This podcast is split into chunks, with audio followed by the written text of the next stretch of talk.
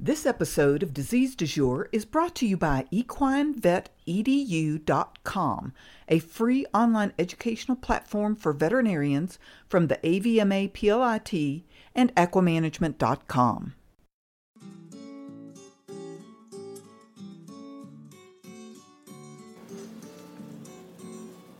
Welcome to Equimanagement's podcast, Disease Du Jour where each podcast will delve into the research and current best practices for a variety of equine health topics with industry experts.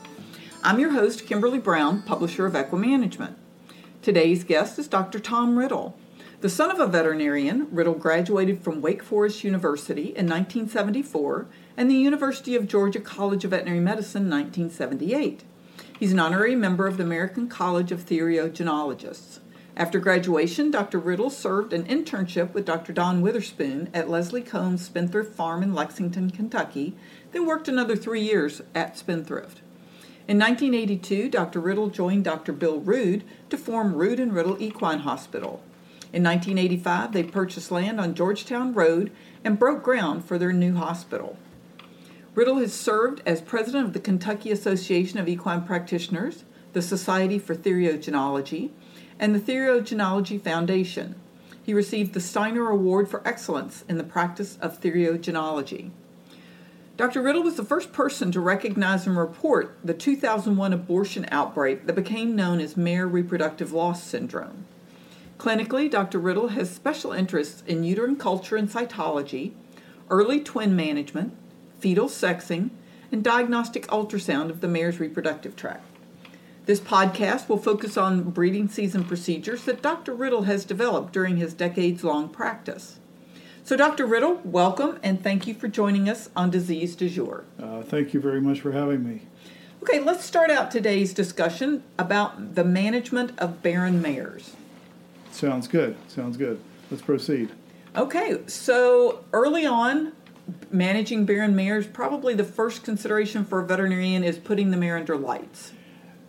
It is, it is, and I think that um, um, in the thoroughbred industry, we're hoping to breed the mares starting around the first or second week of February and going through the season from there. Um, so we like to put our mares here under lights December 1st. Um, I think that in other um, disciplines, other breeds, um, you need to ask yourself when do I really want to start breeding, and put the mares under lights about 60 to 70 days in advance. If you don't want to breed until March, then you don't have to start a December 1.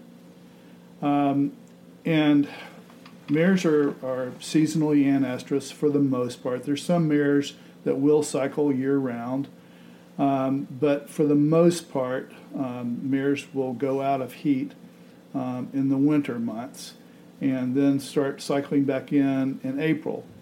And uh, a long time ago, veterinarians found out that they can stimulate mares to cycle earlier if they put them under lights, uh, beginning um, about 60 days before they want them to be cycling regularly. The mares are very responsive to lights, and different programs have been tried but um, right now, um, I think that most people are very comfortable um, with 16 hours of daylight and eight hours of darkness. Um, so most mirrors go under lights in the mornings, um, beginning about 7 o'clock, and they're going to be under natural light uh, during the daytime and then after sundown, they're going to be in lighted stalls or paddocks until 11 p.m. Uh, some uh, people are um, putting mares uh, under lights in a paddock. Some people are putting mask on a mare uh, that has a light um, that uh, works reasonably well. Uh, I think the challenge with those lighted masks is making sure that the mare wears the mask uh, and doesn't get it off because we all have experiences with either uh, horses uh, getting halters off during the night or getting fly mask off during the night, so that can happen. Um, the other thing uh, with mares that are turned out versus in the stall is um, while the light is the primary reason that they're going to cycle early, I think warmth is helpful.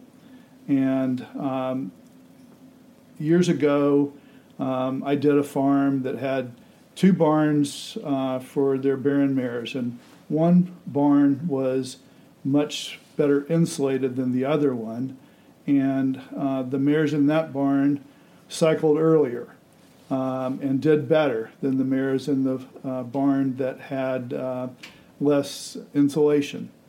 And so that was an unintentional experiment, but uh, it's one of those things that um, made me realize that um, warmth helps.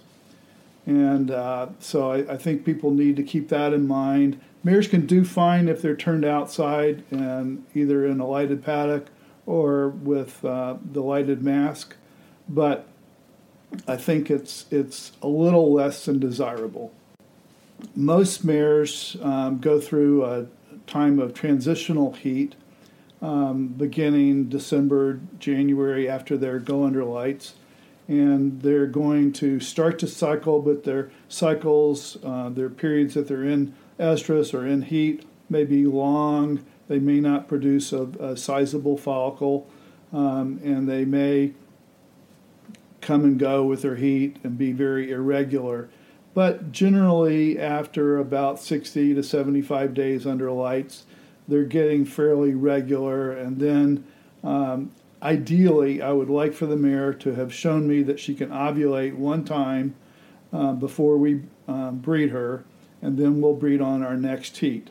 Um, I do use a reasonable amount of prostaglandin in my practice, and I prefer cloprostenol, the synthetic prostaglandin, primarily because it works just as well and it doesn't have the side effects that uh, the natural prostaglandin does, the PGF2 alpha. Uh, mares, when you're giving them the PGF2 alpha, uh, almost um, across the board will break out in a heavy sweat. Uh, some of them will get a little colicky. Uh, some of them even get a little incoordinated uh, if you get them out and move them. Um, with cloprostenol, that very, very rarely happens. You may very occasionally see a mare that will break out in a light sweat, but that's about the extent of it. Most of the time, they do have no side effects from it. Um, so we'll short cycle some mares that um, maybe we're waiting for that first ovulation and they ovulate say um, in the thoroughbred industry they would be ovulating maybe uh, say the first week of february. So before we really want to breed them but we really i hate sometimes to have to wait for that next natural heat.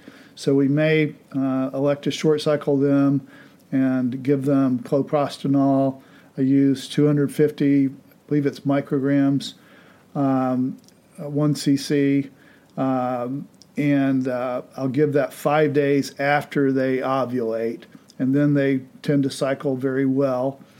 Um, those mares that we're going to short cycle, um, we always want to palp and ultrasound them on the day that we are planning to give the cloprostenol because um, well, there's several factors uh, that you want to consider. You want to give it only to a mare that is healthy and uh, is likely to um, cycle well after it. So you don't want to give it to a mare that has a lot of intrauterine fluid, certainly a lot of um, cloudy intrauterine fluid or hyperechoic fluid. Um, you also uh, want to make sure that the mare has a, a nice, well formed CL um, and that the uterus doesn't have any um, hyperechoic material in it.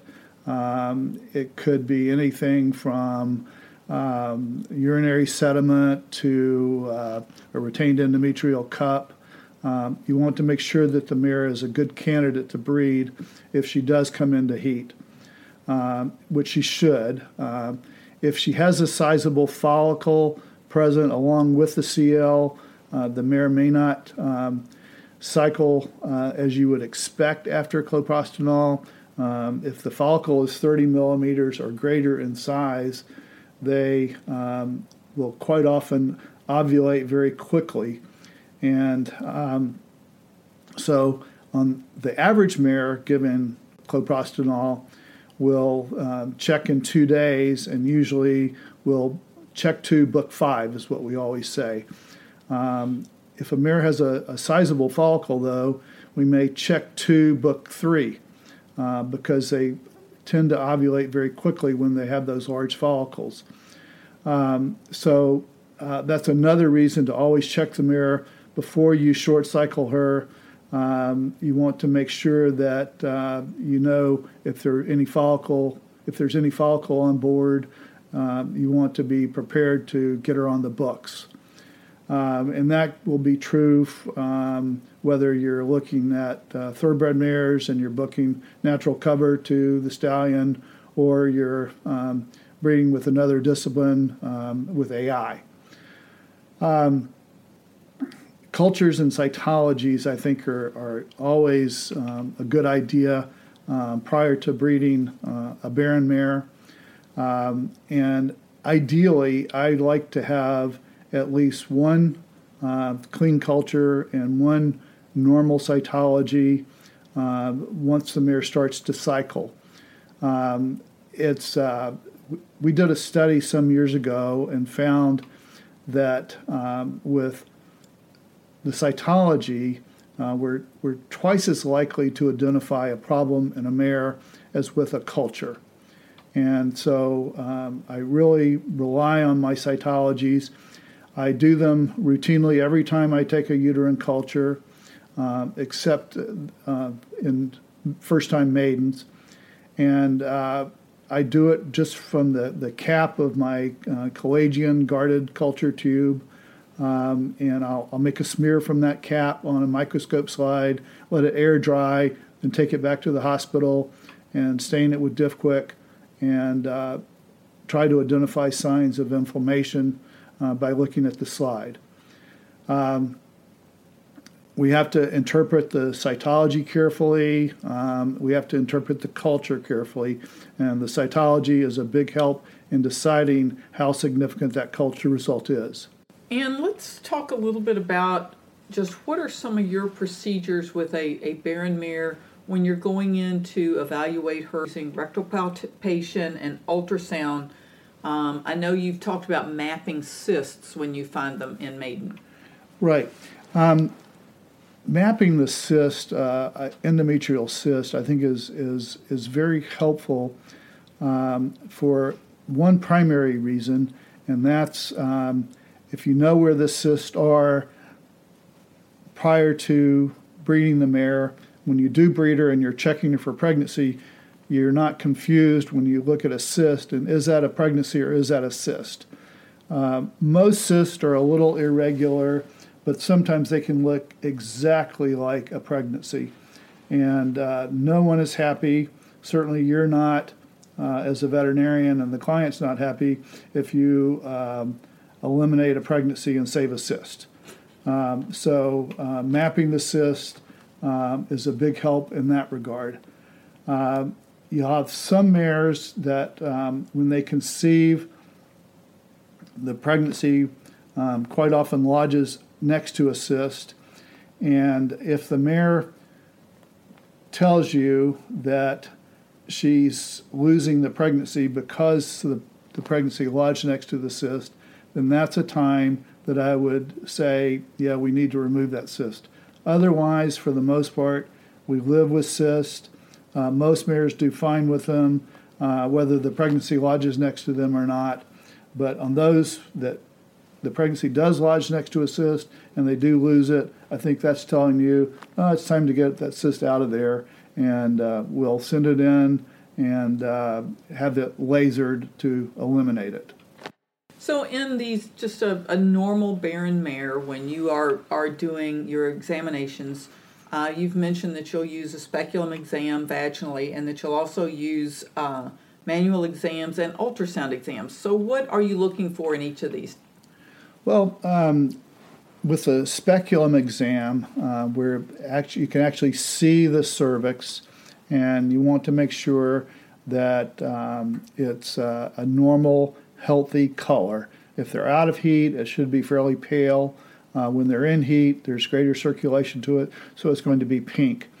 If it's too pink, though, it may be an indication that it's inflamed. And you're also looking at the cervix to determine if there are any um, tears or adhesions. Uh, sometimes you can identify those with a speculum exam, but the best way to evaluate a cervix for tears or adhesions is uh, a manual palpation of that cervix. So you clean the mirror up, um, you'll apply a sterile sleeve to yourself, uh, you'll go in and you'll palpate that cervix and uh, make sure that uh, it appears totally normal. Um, sometimes you can put a speck in a mirror and the cervix looks very good, and then you'll um, do a manual uh, palp of the cervix and you'll find that uh, there's significant tear. Um, and uh, generally, if the tear is less than 50% of the length of the cervix, um, we'll probably elect to not do anything but to be aware that that tear is there. If she fails to conceive or she conceives and then she loses it, and we know she has that um, tear that's less than 50%, then we're going to say this is t- her telling us now that we need to um, repair that cervix. If it's greater than 50% of the length of the cervix, I think you almost always want to go ahead and get that cervix repaired because the cervix is very important um, in conception, uh, keeping the um, uterus uh, clean and protected from uh, vaginal contamination. And uh, it's also very important in pregnancy maintenance. If the cervix doesn't totally seal well, then the mare is going to be subject to uh, an ascending endometritis or an ascending bacterial infection. And uh, if the bacteria gets there, then she's likely going to lose her pregnancy. And when we were talking about follicles, one that I wasn't quite as familiar with is when you have blood in the follicle, the hemorrhagic follicles. Can you tell me a little more about that? Um, yes. Um, if a follicle has little white flecks within that black fluid that you always see with a follicle, um, it is an indication that it may be either atretic or um, unhealthy. And uh, I try not to breed on those follicles. Um, if she has two follicles, one that is hemorrhagic, one that is not, then I'm going to concentrate on the one that is not, and we'll try to breed on it. Um, just to keep it interesting, it's also possible um, if a normal follicle approaches ovulation, it can become hemorrhagic. And so uh, you need to know the mare, know her cycle, and uh, know what she's doing to interpret the significance of the uh, hemorrhage. And we'll we'll bounce now a little bit to uh, the uterus itself, and and two words that raise a lot of controversy sometimes: uterine edema. What do you do about that? Um, uterine edema is a normal process for mares that are um, in heat. Um, as a mare comes into estrus or into heat, uh, the blood flow is increased to the uterus and the tissue swells. Um, and it's a normal process. It's uh, uh, something that they all should do. And um, generally, as the mare comes into heat, the edema starts off um, fairly minimally, and then it increases. And uh, within about 24 hours of ovulating, um, the uh, edema starts to decrease. Um, not every time, again, just to keep it interesting, some mares vary uh, what they do, but um, generally there's a decrease in the edema prior to um, ovulating. Uh, some people are concerned if a mare uh, maintains a lot of edema post ovulation. And uh, I personally don't think that's a problem. Um, I think that, yes, it's, it's uh, not the norm. Normally, they're going to decrease the edema as they approach ovulation, and certainly after they ovulate, the edema is going to completely uh, dissipate. But uh, if it doesn't, it doesn't worry me too much. Uh, I think the mare still is likely to do fine. Um, what I would be more concerned about is um, instead of the edema, is uh, the fluid in the uterus. Um, if there's intrauterine fluid, um, studies have shown if it's greater than a centimeter and a half uh, in depth, that uh, conception and maintenance are decreased. And so um, we're going to try to uh, prevent that fluid accumulation. Uh, mares normally have very good um, contractions in their uterus that eliminates the fluid, uh, but some mares have poor clearance. Generally, that develops with um, age or having had multiple foals the uterus just doesn't work as well, and so they have may have some difficulty eliminating that fluid. Okay, and let's talk a little bit about cervical relaxation as you're going through. You have a grade that you use for that. Right. Um, I think there's no one uh, correct way to grade the cervix, but everybody should have some system that they can uh, keep in their records and they can relate to their client and their client knows what they're talking about. Uh, for me, um, I go with a, a, one to four. Um, this, if the cervix is tight, um, it's a one. If it's completely relaxed, it's a four. And um, as a mare comes into heat, uh, the cervix should proceed to at least, say, a two and a half to a three when you're breeder. Um, the cervix is the entrance to the uterus from the vagina, and um, you want the semen to be able to enter the uterus, of course. And so, if her cervix isn't relaxing very well or still tight when you breed her, you may not get any semen into the uterus, so you, she may not be able to conceive. So, the best way to evaluate the relaxation of the cervix is with a rectal palpation. Um, and it takes a little experience, but you can work with this. And uh, it's probably easiest to start off with mares that are not in heat and the cervix is tighter, and it can sometimes feel almost cord like. And then as it relaxes, it will f- tend to flatten out. And uh, so it's important to be able to evaluate the cervix when you're breeding a mare and uh, breed her when her cervix is relaxed enough for the semen to enter uh, the uterus. And you're a big proponent of making sure you have really good teasing records on these mares. So tell us a little about what you like for teasing.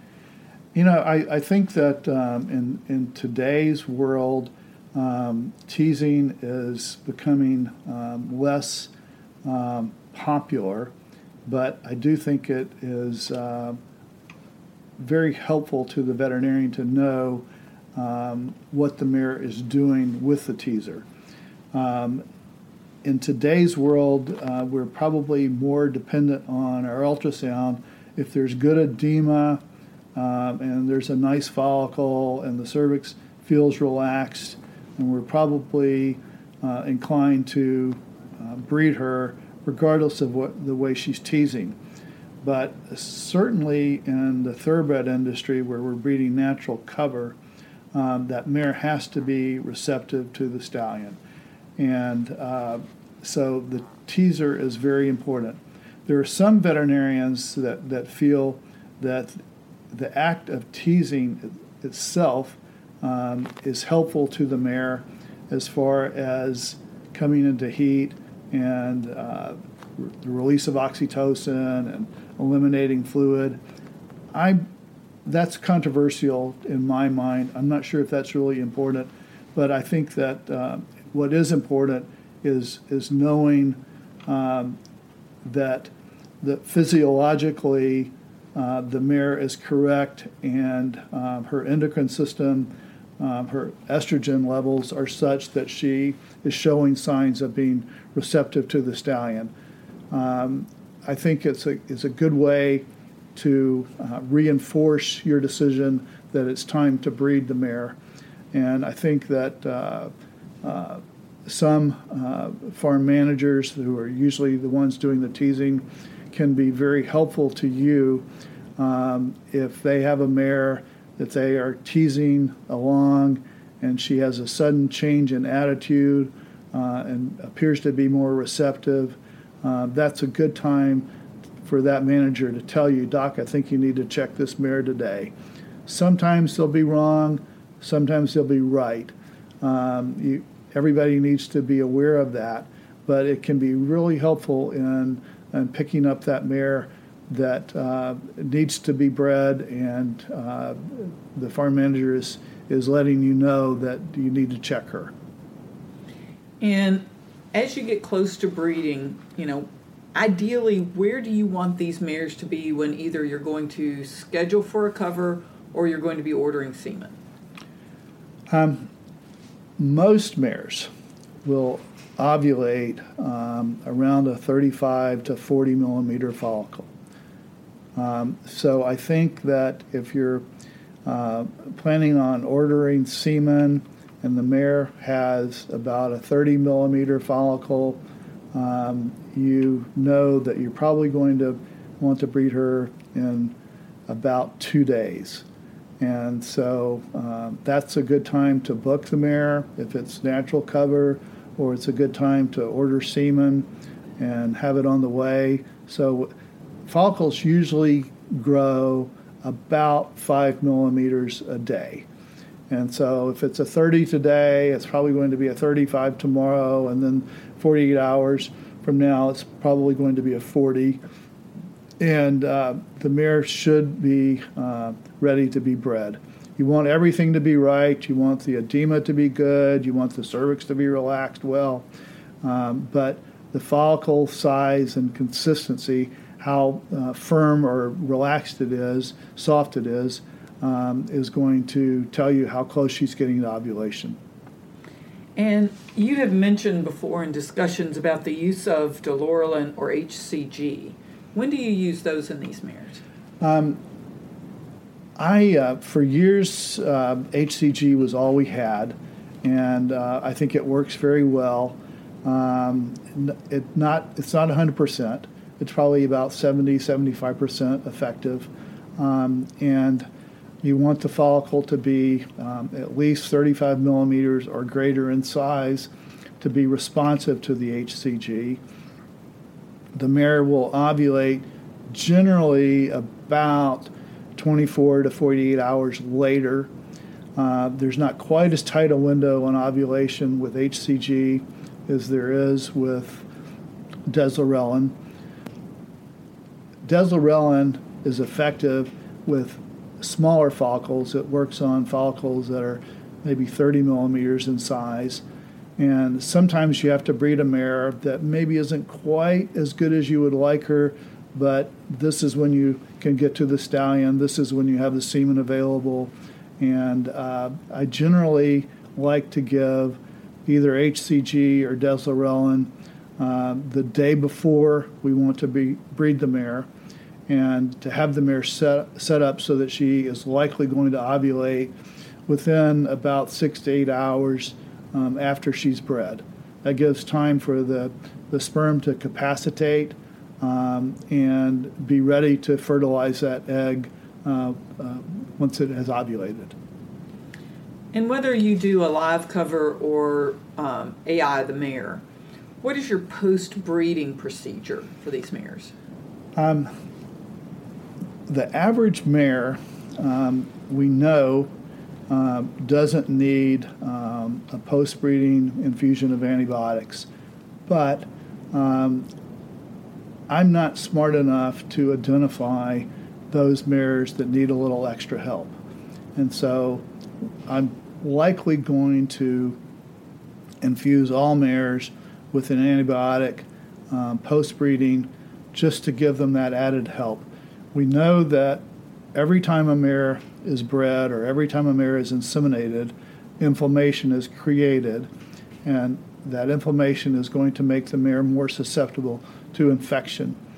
And so, because she, I know in most cases she's able to fight off that infection fine on her own, but I don't know which mares are maybe not quite as able to fight off that infection.